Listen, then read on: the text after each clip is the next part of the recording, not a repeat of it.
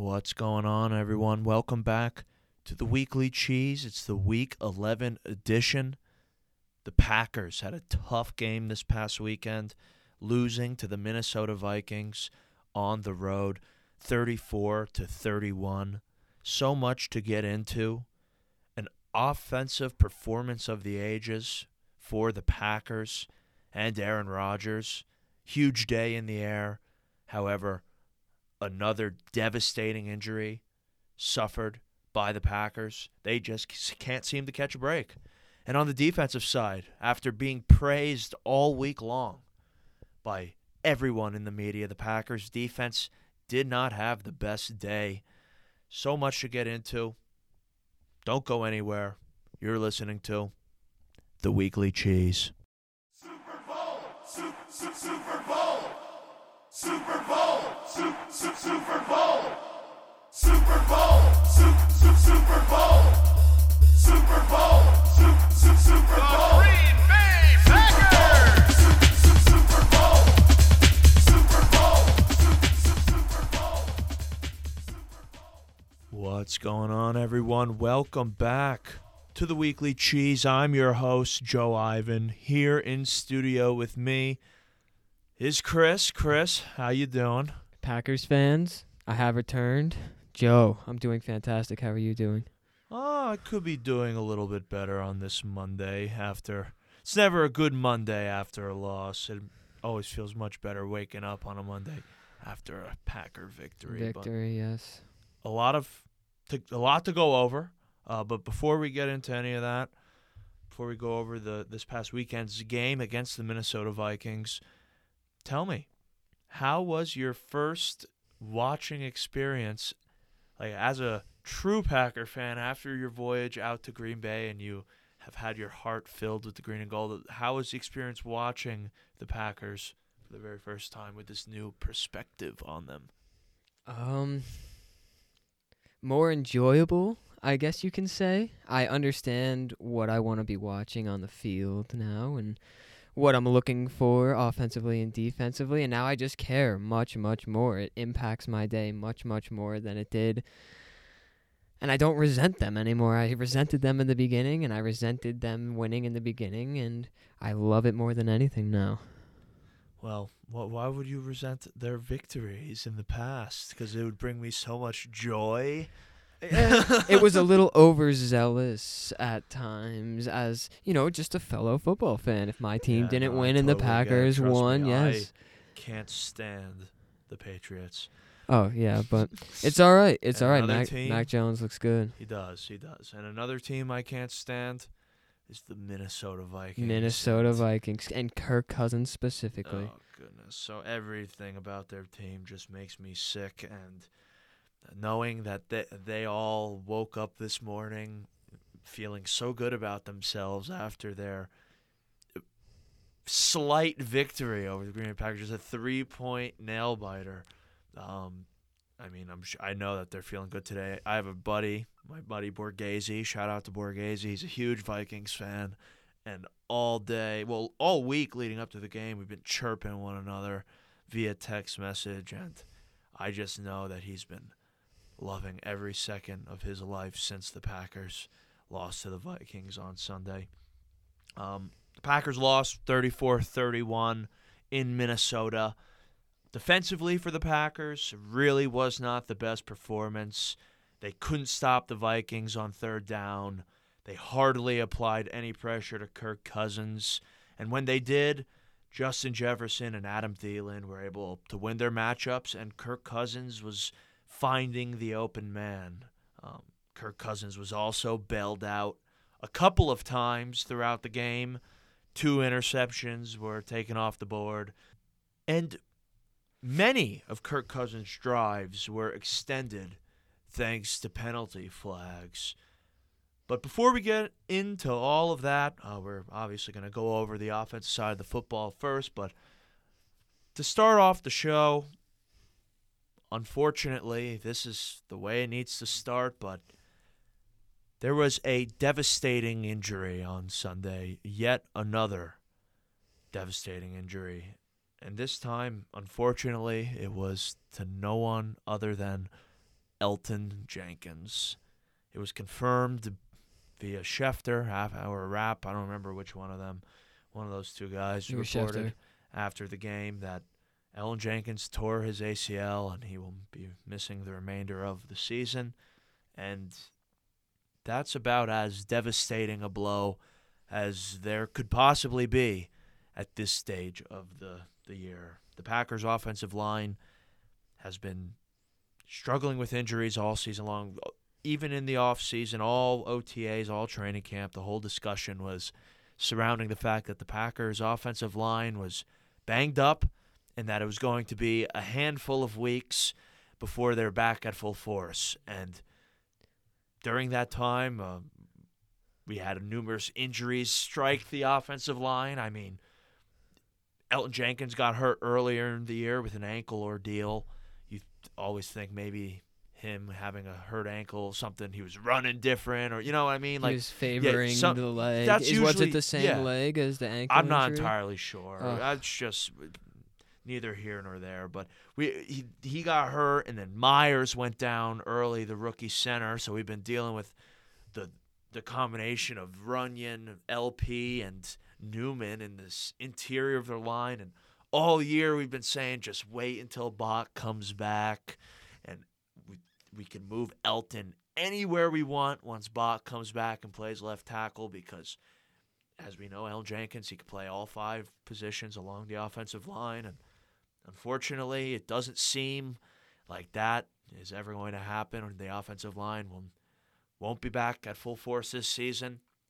And being that Bakhtiari did face a setback at practice last week, and he might not be back until the middle or late of December, for the time being, the Green Bay Packers they're they the next man up mentality. I mean, it's gonna be who it's gonna look like Josh Nijman, who in his ten snaps on Sunday did a good fine job protecting Aaron Rodgers. Runyan, LP, Newman, and Billy Turner, and that's gonna be the guys we got to roll with. But I could not feel worse for Elgton Jenkins. It was a tough play to watch. I mean, his knee just gave out on him while he was making such an athletic back step and, and and picking up the rushing end. I mean, it was a crazy. He picked him up. Unfortunately, he just got injured in the process. Uh, Chris, anything to say about the unfortunate An- Jenkins injury? I mean, I was just excited to see the uh, the positive performance of what I would think would be a positive uh, improvement of the offensive line with the tandem of Bach and Elgton Jenkins. But hey, sacrifice the ACL to make a play. Gotta respect it. Elgton, I hope you feel better soon. You know, sacrifice the ACL to make a play. I don't think that was his intention while making that powerful cutback. But uh, Elgton, good luck in recovery. I got all Packer Nation behind you, and take your time. And uh, we'll be thinking about you, sending out the positive energy your way. And we know that when you return, you're going to pick up right where you left off as uh, the most badass offensive lineman in the National Football The most League. versatile as well. a man who could play all five positions at a Pro Bowl level, and just like you're a All Pro on the field, I believe you will be an All Pro when it comes to recovery as well. And um, my my heart goes out to you. You will be missed, and hey, your guys in that room will step up in your absence. It's uh, this Packers team has suffered so many injuries this season, more injuries than I remember any season in the past, like just devastating injury after devastating injury. I mean, Bach's been out, obviously. Za'Darius has missed the majority of the season. Jaire's been out a long time. Kevin King's always in and out, obviously. Jenkins missed some time this year. Myers has been down. Aaron Jones is out right now. Aaron with the everything. This whole season has been uh, riddled with adversity. But just like this Packers team has done time and time again, I believe they will step up, play well next week, and get to the bye. And hopefully, after the bye, guys can come back a little healthy. Offensively, though, the Packers they took nearly the entire first half to get anything going on Sunday. They were crippled by penalties for the whole game, eight penalties, giving up, costing them 92 total yards. But in the first half alone, they had six penalties, costing them 77 yards. Um, there were devastating and even some bogus defensive penalties that hurt the Packers that we will address later on in the show.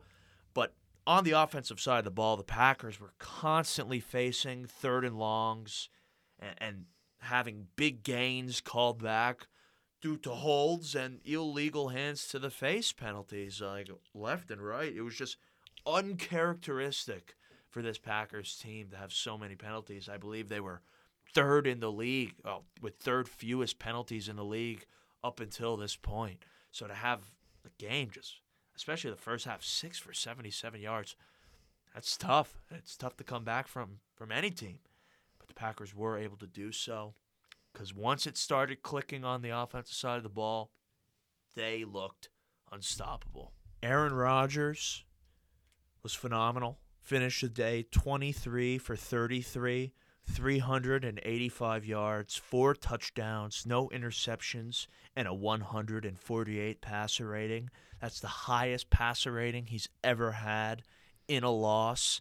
The last one coming to the hands of the Minnesota Vikings. Of course. The last game of the year in 2012, I believe he had a 136 passer rating that game. Another weird little fact: Lafleur, he's only lost one in conference game. Division, he's lost one in division games. games. and well, and they're both now Yeah. to the Minnesota Vikings, the damn Vikings.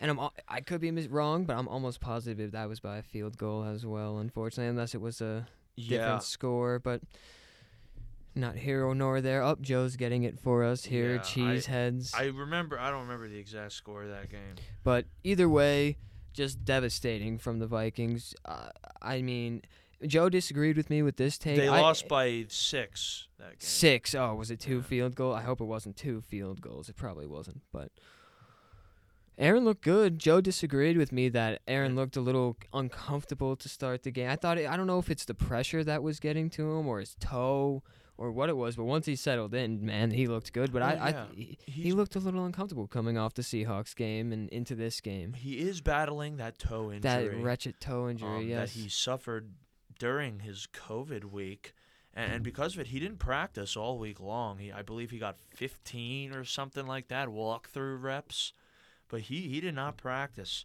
and that would explain why he started the game a little yeah, there you go. Okay. rhythm. All right. Yeah, it was just you know just what I All 10 of his incompletions came in the first half. Wow. Yeah, really? yeah.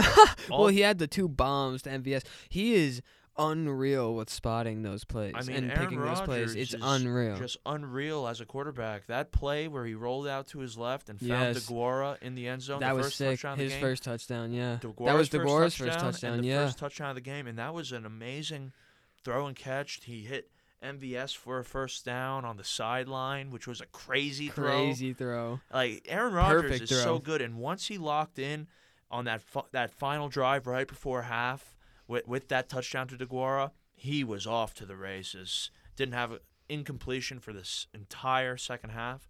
But just to touch on this mysterious toe injury a bit, n- for some reason, no one will tell us what the hell is going on with this guy's toe.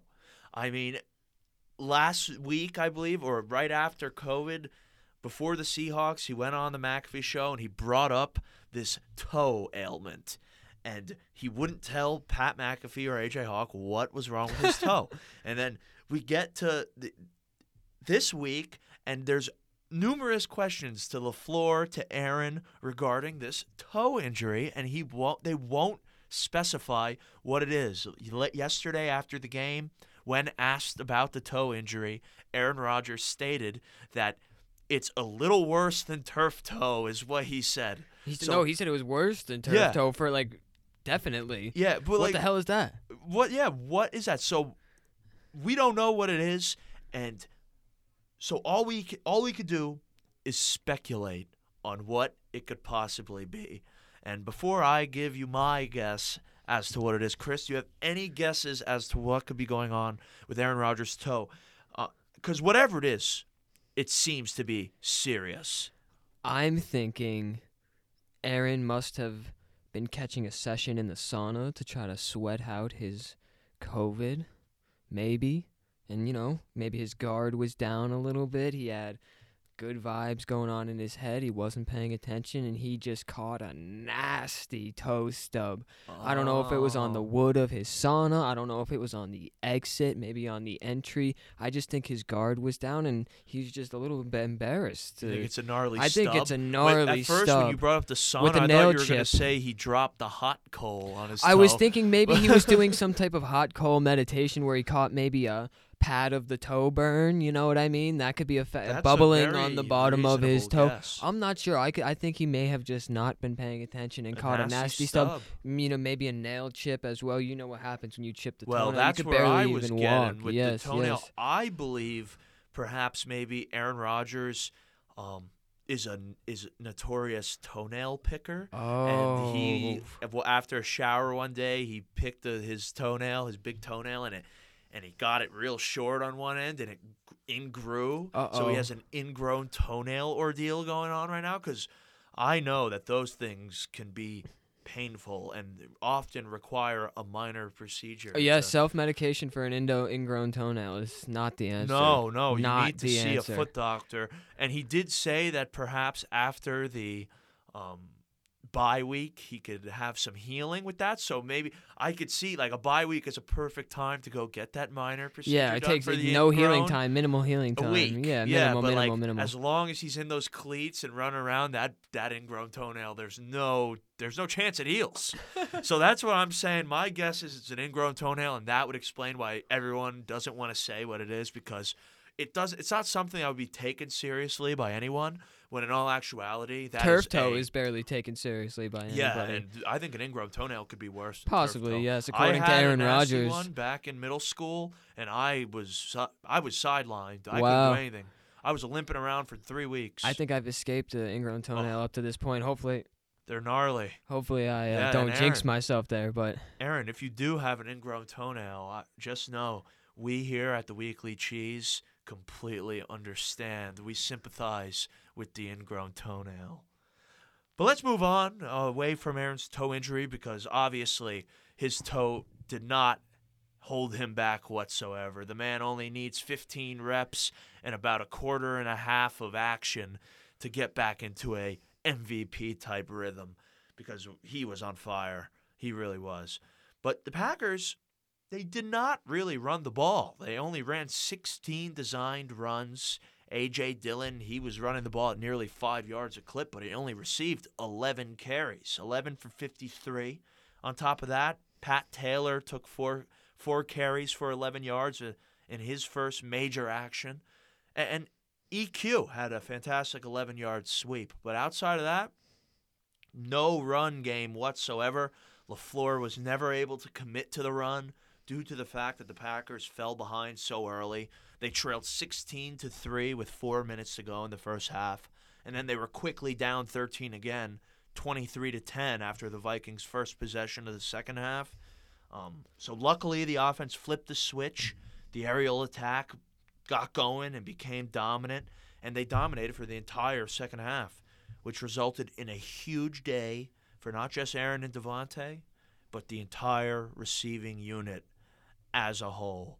Davante Adams, seven receptions, 115 yards, two touchdowns, got the game going with a great 40 yard completion to start the game. And then, I mean, his touchdown catches were great. He totally humiliated the defensive back on his second touchdown. Aaron seemed like he didn't like what he saw out there. He went to call the timeout, but LP snapped the ball instead. The play went, and Davante shook that guy out of his shoes. It was crazy.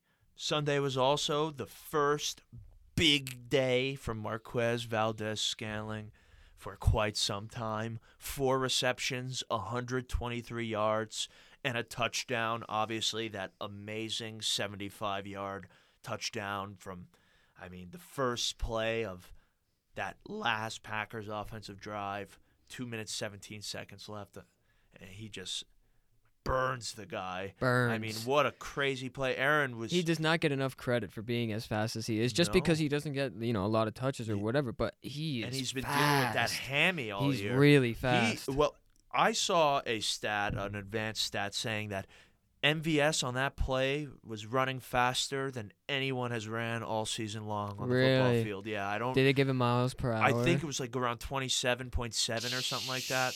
I think you could probably look that up quick. that's but, uh, really fast. I don't remember the exact mile per hour, but he did break the speed record for the season on that play, which is just proof that MVS is back from that hammy. And hey, if he's grabbing four for 123 and a touchdown every week from now on, this Packers offense is going to be scary. I mean, when when MVS gets going like that, and Davante is always going to be doing Davante things, the Packers offense is just at another level when those two are playing like that. He clocked in at 22.1 miles Damn. per hour So I on gave his him a 75 yard TD reception. I'm unsure if I the him a humans are able to get over Yeah, yeah, yeah, 25, yeah, yo. 26 at this I point in gave time. a 5.6 cushion there. That's all right. Yeah, hey, in my eyes, he was running 55 miles an hour, dude. He's lightning. Yeah, the guy. fastest of any ball carrier in any game all season. Yeah, good for him. Burner. And 22 is fast. Welcome back, MVS. AJ Dillon continues to show that he has the ability to receive the ball out of the backfield. Another 40 yard receiving game for him. He finished six receptions, 44 yards. I believe that's his fourth 40 yard receiving game this season. He is just a complete running back. And if not for the Packers falling behind so early, he would have Had a day. dominated yeah. on the ground. I mean, he was rushing for five yards a Yeah, carry. Yeah. Uh, it just was not the type of game where he could have a field day on the ground, but he did his job receiving out of the backfield. I mean, third most productive receiver on the day. Equanimeous St. Brown, he made plays when he was called upon, which was much needed in the with the absence of Allen Lazard. Uh, and EQ finished two receptions for 43 yards. So EQ had three big plays on the afternoon. And so far, over the last five weeks or so, when EQ has had an opportunity to make a play, he has. And that's big for this team. I mean, EQ went years just disappointing all. And he even got released from the team at the end of training camp this year. But due to injuries and team needs, he was brought back and he's made the most of this opportunity and he's playing very good football for this Packers squad.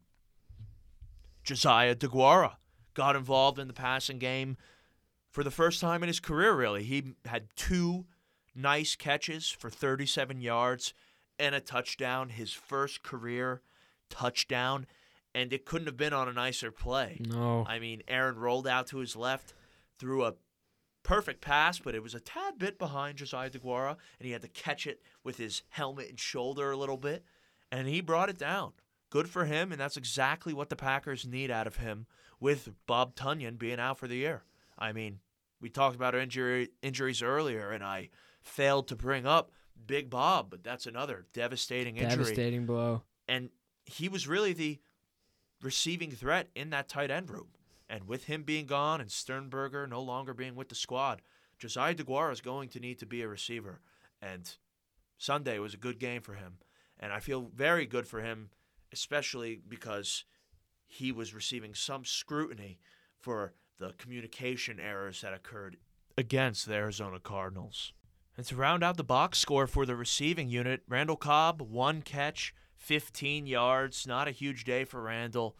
Did not receive the best PFF grade. I believe he ran 30 routes, only had that one catch for 15 yards, but he moved the chains on a third down. Exactly what Randall Cobb does. And he was getting open. There was a lot of flashes to. Randall, or I was watching where Randall was open. He, j- you know, the, Aaron couldn't get him the ball or whatever. He wasn't wasn't in his progression, but he he's impactful for this team, and I know Aaron is just more comfortable with him on the field. Yeah, and he like I've said a couple last week and for weeks now, when the Packers need to convert a third down, Randall, Randall, Cobb is that guy that's Yeah. making that catch. And no matter if it's his only catch for the game, like it was on Sunday, or it's a day where he has two touchdowns in the red zone and he's contributing all over the place, he is such a secure third down option for Randall uh, for Aaron Rodgers. And finally, Dominique Dafney. I love Dominique Dafney. He's not always appearing in the box score, but when he does, I must bring it up. Dominique Dafney, one catch for eight yards and a first down. It was just a complete game for the Packers receiving unit and the passing game as a whole. And and I hope to see more of it moving forward. After going down 23 to 10, the Packers were able to score 14 straight points against the Minnesota Vikings and take a 24 to 23 lead with 7 minutes left to go in the game. The Vikings would score on their next drive and regain a 31-24 lead after converting the two-point conversion. And the Packers got the ball back with 2 minutes and 17 seconds left. Obviously scored in just one play, the 75-yarder to MVS. And immediately as that happened, part of me said like the deepest part of my being thought in the back of my head and in the pit of my stomach felt as if they scored way too quickly. Just too quickly. But I didn't. I couldn't convince myself of that. Like I was still pumped, but I I, I thought it, but I didn't really think it due to the fact it's Kirk Cousins. But my the only reason I was so not afraid, but they only had two timeouts. So it's like when you have two timeouts in that situation, you have to be certain that you can stop them on the first or second set of downs. I you cannot go like three or four downs with two timeouts unless you're. I mean, even if you're t- Aaron Rodgers or t- you know. yeah, and long behold, the Packers could not get the stop. The Vikings were able to drive down the field, get into field goal range, and, and win the game after getting extremely lucky three times in a row. Kirk Cousins was able to pull it out. And unfortunately, the Packers offense didn't get a chance to get the ball back and either match the field goal or win the game. Uh, the Vikings used up the entirety of the clock and they won, um, which is unfortunate because the Packers, I truly believe the Packers would have either scored a field goal or touchdown and won that game because they were fantastic. And it was easily the most productive game of the year for the passing game. And hopefully it's a sign of things to come for this offense. Um, and hopefully the passing game can continue to look as explosive and proficient the remainder of the year, hopefully. And unfortunately, with Elgton Jenkins being out and who knows when Box getting back, the offensive line's going to need to step up and continue to protect Aaron. But if he is protected, I believe this Packers offense is just starting to get going. Defensively, the Packers, they were as banged up as they have been all year long after losing Whitney Mercilus last week and being without Rashan Gary, uh, who was deemed to be a no-go after being listed as a game-time decision all week long. The interior of the defensive line, they played good on Sunday. Kenny Clark and Kingsley Keke played great, and they did a fantastic job at generating pressure from the interior. Kenny finished with five pressures and once again humiliated an opposing team's center on national television. The Vikings had a backup center in the game. I believe his last name was Cole, and he was absolutely humiliated by Kenny Clark. I believe on the first play of the game for the Vikings offense, Kenny Clark pushed that man directly into the backfield four or five yards. And Kingsley Keke, he had a great day again after the quarterback. Three pressures, and he made a great hit on Kirk Cousins that resulted in Darnell Savage picking the ball off on third and five late in the second quarter. But unfortunately, he was called for a roughing the passer penalty. I guess when you slow it down to a frame a second in super slow motion, it sort of seemed like Kingsley Keke went helmet to helmet. But in live action, in real time, it did not look like a roughing the passer to me. And I will forever say that Kingsley Keke got royally screwed with that soft call. Soft call. That's all I'll say about it. Soft call. And Lancaster. Man, did Lancaster have a good game. Yet another great performance from Tyler Lancaster, who's really come on strong here in this past month of football. On Sunday, four tackles, a quarterback pressure, and two tackles for a loss. After the game, he got interviewed by Larry the Rock McCarren, and Lancaster could not have been more classy. He said he knows exactly who he is as a football player and that he is nothing but an unflashy run stopper. And he didn't really say that, but that's what he alluded to. He said he knows his role and that he is a run stopper. And since they knew Minnesota was going to try to move the ball on the ground, he was out there a little more. I believe he had 27 snaps and he made the most of them. Uh, he also spoke about how at the end of the first half there on a field goal, he hyperextended his elbow Oh. and he was in excruciating pain. and that he knew that he, all he had to do was rub some dirt on it oh, and get back out there, and he was good to go Let's in the go. second half. And he made some tremendous plays. his name was called the Yeah, Tyler Lancaster Often. had a hell of a game. Let's go Lancaster. And do you know, everyone who listens to this podcast knows that the Weekly Cheese is truly a Tyler Lancaster podcast. We love the man over here, and when I see him get in the backfield and wreak some havoc on a quarterback or stuff a run for a loss of one or two, nothing gets me more excited. Seriously. The 75 yard touchdown pass to MVS got me equally as excited as Tyler Lancaster engaging a blocker, shedding him, and stuffing Dalvin Cook behind the line. Seriously, I love seeing Lancaster in there, and he had a great game. But due to the lack of depth that the Packers had on the edge, with Mercilus being out for the year and Rashan Gary not being able to go on Sunday, the Packers were only able to rotate in three edge rushers, and they had to rely on the combination of John Garvin and practice squad activation Tipa Galeai to complement Preston Smith on the edges.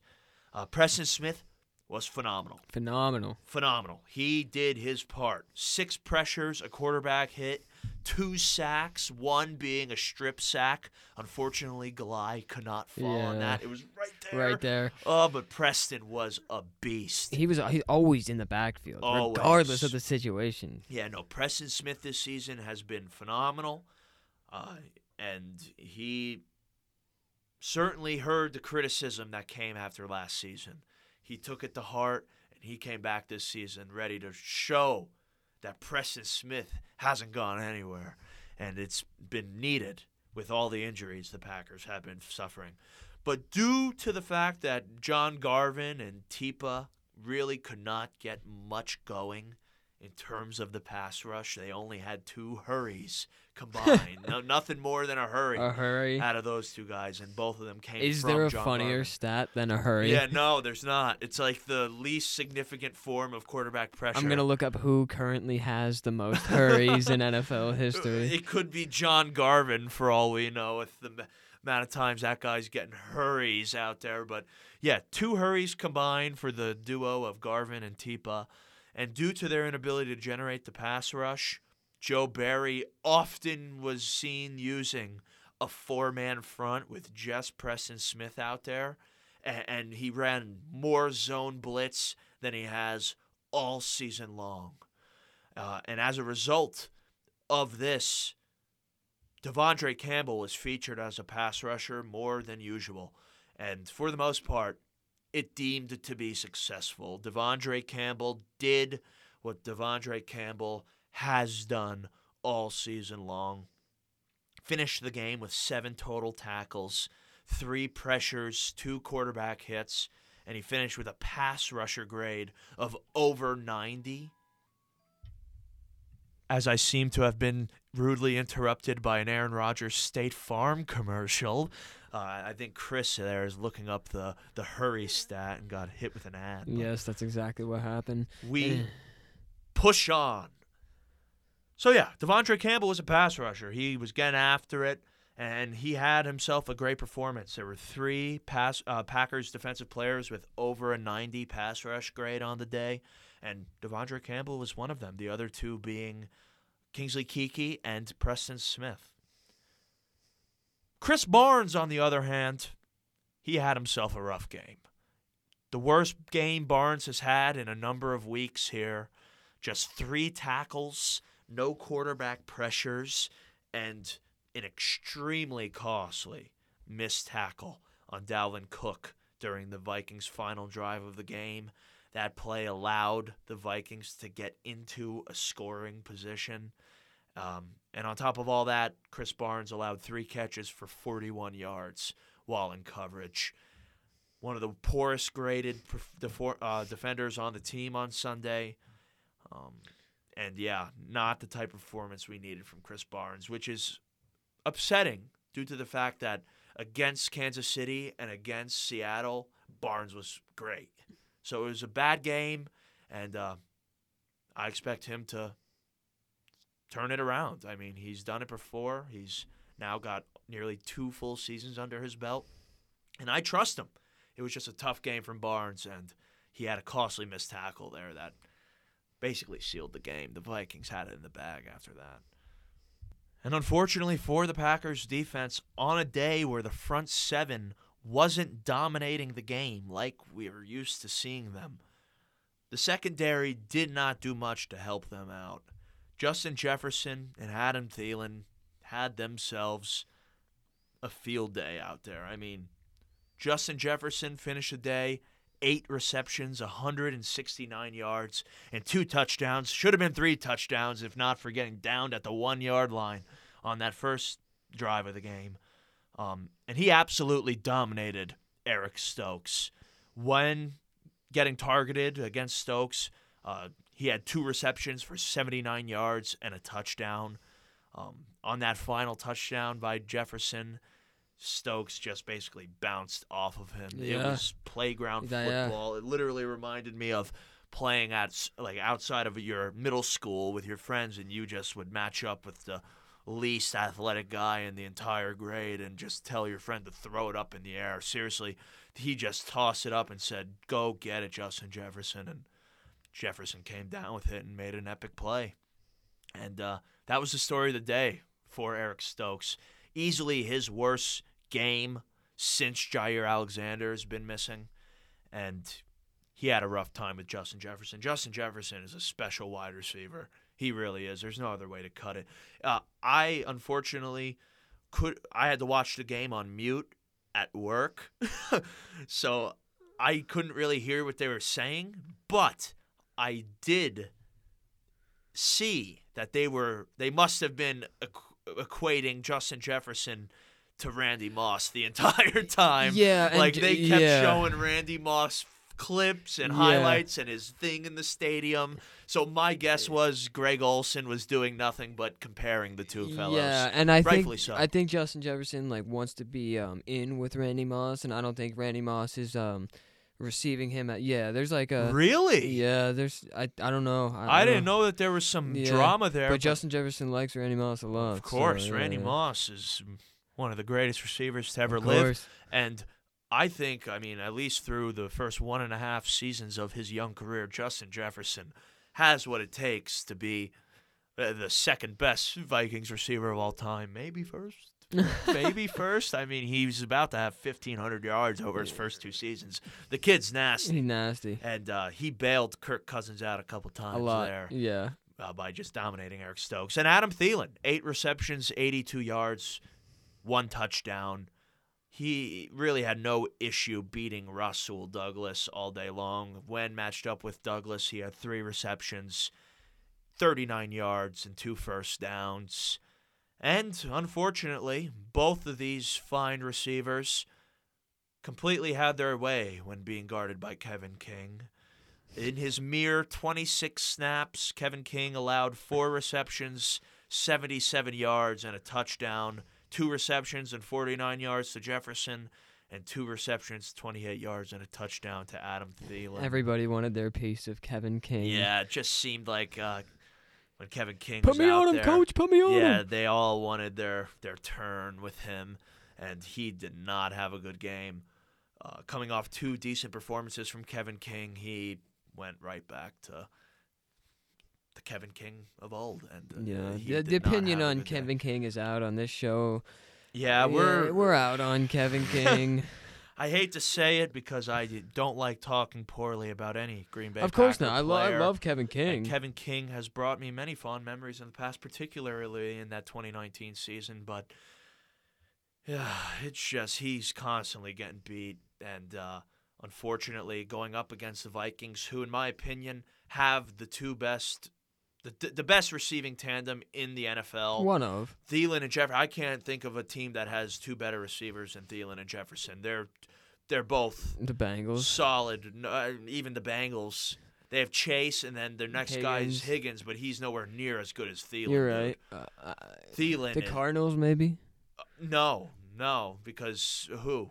D Hop, D Hop, and then who? Christian Kirk, Yeah, no. Rondale Moore. It- Who's their second? Is it It- Christian it'd Kirk? AJ Green. AJ Green. Kirk, Yeah, you're right, you're right, Moore. you're right. I think you're right. Thielen. Yeah. Maybe, maybe Mike Williams and Keenan Allen. No, no, no, no. Ah, they're nasty down there. No, no, no, no, no. Oh, I don't know. Neither of them. Okay, they're the best. Whatever. They're the best. Thielen. I would take Thielen and Jefferson over both Allen and maybe not Keenan Allen, but I would definitely take Jefferson. I don't know if I would take Thielen over Keenan Allen or Mike Williams. You're not respecting Mike Williams. He was injured. Mike all. Williams is good, and they're definitely a solid tandem. But Thielen and, and Yeah, they're good. Jefferson They're good. I'll put best. respect on their and, name. and they're the best tandem that the Packers have faced all Definitely, season long, definitely. and they're going to be the best tandem that the Packers face until they play the Vikings again in four weeks or something like that. So, th- missing Jaire Alexander uh, on Sunday is an understatement. Uh, it would have been very nice to have Jaire out when is he supposed to be uh, back? It's an undisclosed time frame. We have no clue. He's basically week to week. Well, that stinks. Yeah, it really stinks, and hopefully we get him back soon. Hopefully we get Za'Darius back soon, and hopefully the injuries just, um, hopefully they clean themselves up.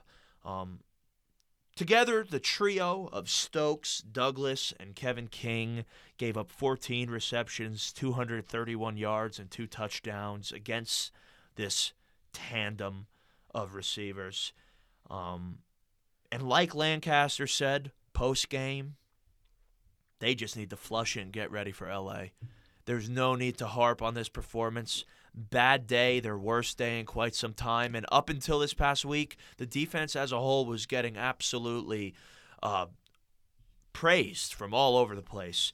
Uh, and just because they have one poor game against a very good offense, no one should write them off just yet. And let's be honest, they should have won this game anyway. Oh, they there was just won this minor, game. barring a few silly mistakes, they should have won this game by at least a touchdown, if not two touchdowns. And And they had the opportunity for the game-ending drive from my man Darnell Savage. I mean, the guy was just screwed over left and right all day. You hate to say that, and you know, yeah, defend him like that, but he was as simple as that. If the ball is floating, it, Kirk Cousins throws an unbelievably interceptable ball, in my opinion. And every time I saw that ball just floating right above the secondary, I was waiting for Darnell to be on the other side of it. Oh, he and he nearly was. I mean, the one player in the secondary on Sunday who played great, in my opinion, was Darnell Savage.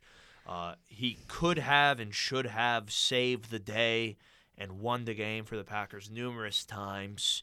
Uh, however, like you said, he was repeatedly screwed over. Um, it started early. The, in my opinion, bogus pass interference penalty on Darnell Savage, who was clearly making a play on the ball. Uh, he was going up for a grab. He wasn't going up to break up the pass. He was going up to make the catch. Yeah, if Like- anything, he got pass Yeah, interfered exactly. with. If Yeah. anything, he was interfered with. Mhm. So I did not agree with that call whatsoever. Uh, and then immediately after that, he picked off Kirk Cousins, but it was taken off the board thanks to the softest roughing the passer penalty since week one and Za'Darius Smith um, that I've ever seen. And Kingsley Keke made a great play. Darnell Savage made a great play on the ball, and it should have been a turnover in the red zone for the Minnesota Vikings, and the Packers should have had the ball going the other way. But no, Kirk got the ball back, and just a few plays later, Justin Jefferson scored a touchdown. or that might have been the Thielen touchdown. I don't remember off the top of my head.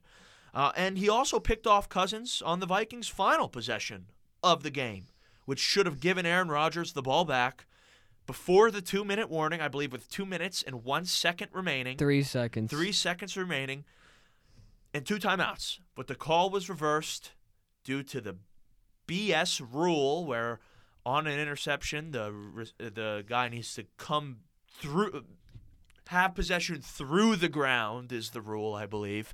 Um, because I, I immediately thought to the interception that Kevin King had against the Seahawks, where it was in the end zone and he didn't seem to have come down with it completely. But since he was in the end zone on that play, It was a touchback. it was a touchback because his feet came down. But unfortunately, since Darnell was not in the end zone, Yeah. he needed to come through the ground with it, and he bobbled it a tad. yeah, I don't really. I, Um, whatever. It was I- sort of like the Dez Bryant rule when he had dropped that ball against the Packers. It's kind of the same ordeal. You know, he didn't Yeah. completely remain in possession throughout the entirety of the catch. Yeah, which is understandable. So I which. I believe maybe, the rule got changed for receivers, but not I, DBs. no, I don't think it got changed No, that- receivers. that's- no, I don't remember if it was the Packers game or I was watching Red Zone a little bit too, so I don't know if it was one of the other games I was watching. But a, a catch literally got ruled back or called back because the ball hit the ground. Oh. I'm pretty sure it might have been in the Packers game. Well, either way, Darnell nearly picked that ball off. I thought he did. It goes to commercial break immediately after it, and I'm sitting there. Uh, I was producing a Division One wrestling match for uh, Fox Sports Radio at the time, and I'm in there, and I see it happen, and I'm silent, but I'm like my innards are just screaming, like You're I was eeping? going crazy. Yeah. And it comes back from commercial break to a booth review, call uh, reverse, and I was furious. Yes. A few plays later, Rasul Douglas has a chance to pick the ball off. Just Wasn't paying attention or wasn't paying something? I don't know he what the hell was get that. his eye on the ball. It's like he ran the the- route for I- him. Greg Olsen even said, "How did he not pick Yeah. the ball?" off?" A- a- And, nonetheless, uh, Cousins got bailed out one too many times. He was able to pull a horseshoe out of his derriere three times in a row there and get his team in field goal position. And ultimately, the Packers defense wasn't able to come away with enough stops, particularly on third down, and the Packers lost the game in a devastating fashion to the Minnesota Vikings.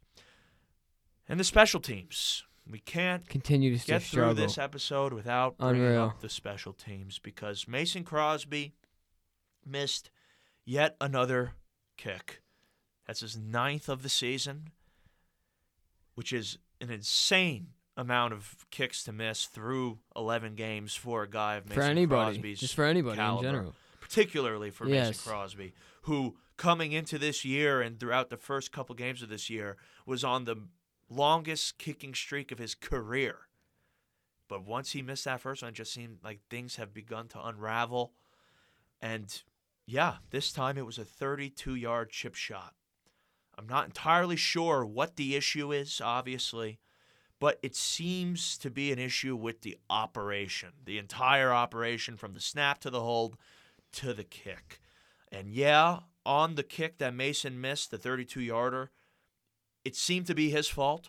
It didn't seem like it was that The hold horrible was of a good. snap. At least the, the laces hold was there. good, but at this point, Mason Crosby has to be in his head regarding the entire operation. I mean, uh, it- having a bad operation, a bad snap, bad hold a few times in a row get into a guy's head. Well, the- it, the snapper's relatively new, right? Exactly. I mean, maybe his snap just isn't correct, and like it's one second off or one second. If it's too high, and then he has to pull it down, and that takes an extra second, Yeah, that could who throw knows? him It's off a- his time. And why the Packers cut Hunter Bradley, I still have no clue. did he I- play a position besides long No, snapper? but he was the long snapper for four years. Uh, He was the long snapper for four years, and you already go and replace the punter, which was needed. Obviously, Bojorquez is a much better punter than J.K. Scott, but that's already a new holder. So to go and replace Mason's long snapper for no reason whatsoever, Basically, it yeah. seems like yeah, the Cincinnati game was rough, but I mean, this Wirtel guy doesn't seem to be doing much better, and it just it makes no sense to me. And I would love an explanation from Gute himself as to why they parted ways with Hunter Bradley. yeah. It uh, makes no sense to me. You don't think about the long snapper until uh, stuff like this happens, and then it's the only thing I find myself thinking about. I, Yeah. I think about Hunter Bradley more over the last three weeks than I have in four years. Hunter Bradley's constantly on my mind. I miss the man. And it makes no sense. In the last two losses, Chris, the Packers have lost by a margin of nine points. Bad. In the Chiefs game, the Packers lost by six, and Mason Crosby missed two field goals. It hurts. Against the Vikings, they lost by three, and he missed one field goal. So these misses are costing the Packers games. Games. And it could have cost them the Bengals game if it wasn't for their horrible kicker. So that that needs to clean up. And Mo Drayton needs to figure it out. He's the new special teams coordinator. He was a promoted from the Packers coaching staff to the special teams coordinator role. And yeah, the Packers haven't had good special teams in years now, but the kicking needs to improve, the operation needs to improve. And quite frankly, if it doesn't get better next week, I want to see this long snapper kicked to the streets Yeah. because Hunter Bradley got kicked to the streets for no apparent reason. This guy seems to be given every chance in the world. Yeah, it has So- Aaron on edge. Like I forget which field goal it was or which kick it was after, but it was on one of Mason's next field goals after that miss. point. I know. I'm not sure, but they had a side by side. It was a kick and Aaron up, and Aaron was like actually staring over, looking. That he probably never watches For the kick, and now he's like since 2012, locked on. Literally, for the first time since 2012, when Mason Crosby goes out there, I'm not confident. That's insane. It happened in 2012. He had a stretch of six or so games where he couldn't make a kick, and he after that he bounced back and he was amazing for years. And now I'm feeling the same way, and it's not a good feeling, and it's going to come back and cost us more games. The kicking needs to improve. The fact that the Packers are sitting at eight and three with probably the worst special teams in the league is impressive, and it can't last much longer, especially not with all the other moving parts on this roster and this team regarding injuries. Mason Crosby kicking a 32-yard field goal should not be something we all have we have to start thinking about all of a sudden. It really can't, and I expect that to change as of today. as of today, it needs to change. Ultimately, the Green Bay Packers lost the game to a divisional opponent, the Minnesota Vikings, who not only are a good team, who are much better than what their record states, but they were fighting for their lives. The Vikings could not afford to lose that game on Sunday. If they did, they would have been four and six and five and a half games behind in the division. Done. AKA done. So they needed to win that game, and they barely did. No, despite the slow start from the Packers offense, not scoring more than three points for the first quarter and three fourths, the Packers had a chance to win that game. And if not for one break here, some luck from the football gods there, and uh, no roughing the passer, the Packers do win that game. So nothing to feel bad about. The Vikings are a good team. And they still have a lot of work cut out for them to catch up to the Packers. The Packers have afforded themselves a nice cushion in the division. And just like Lancaster said, I said it about the secondary, but it rings true for the team as a whole. They need to flush that one and move on to the next because the Packers have a great team coming to Lambeau Field off of a loss and a bye, looking to get their season back on track. The LA Rams are no joke. They have a great offense. Matt Stafford is playing at an MVP caliber. They have weapons all over the field. OBJ chose them over us. And on top of that, their defense is legit. They have Von Miller. They have Aaron Donald. Their pass rush is always feared. And it just got a whole hell of a lot better with Von Miller in town. And the Packers, their offensive line's depleted. Yosh is going to have to mm-hmm. step up. Runyan, Patrick, and Newman are going to need to handle Aaron Donald. The last time the Packers took on the LA Rams, Elgton Jenkins was playing left guard and he beat Aaron Donald. He was able to get the better of him, but unfortunately, Elgton Jenkins will not be there. Bakhtiari most likely will not be there. And it's going to be up to the Packers' young and inexperienced offensive line to come in and get the job done like they have before this season. It's going to be a great game. We'll break down that entire game this Saturday. Make sure to keep an eye out for the pregame preview. I've been slacking with those the past couple weeks. Had work this past weekend. We're in Green Bay, so a lot going on, but the pregame preview will be back on Saturday. Keep an eye out for that. Yeah, if you like this content, make sure to subscribe to the YouTube channel and like the video. If you don't like it, hey, dislike it and talk some trash in the comment section. I'm all about the engagement. That's going to do it for this week. You can find us on Spotify at The Weekly Cheese. Go to www.theweeklycheese.com to find everything there. The Weekly Cheese is everywhere. Find us on all the platforms. And uh, yeah, you'll be hearing from us later this week. Chris, anything to say to the listeners before we head out of here? No, get ready for Chris's corner now later in the week, and let's hope everybody can get healthy quickly. Yeah. And as always, remember the cheese stands alone. Talk to you later this week, everyone. Hey, go pack, go. Come on, pack green and gold. Time to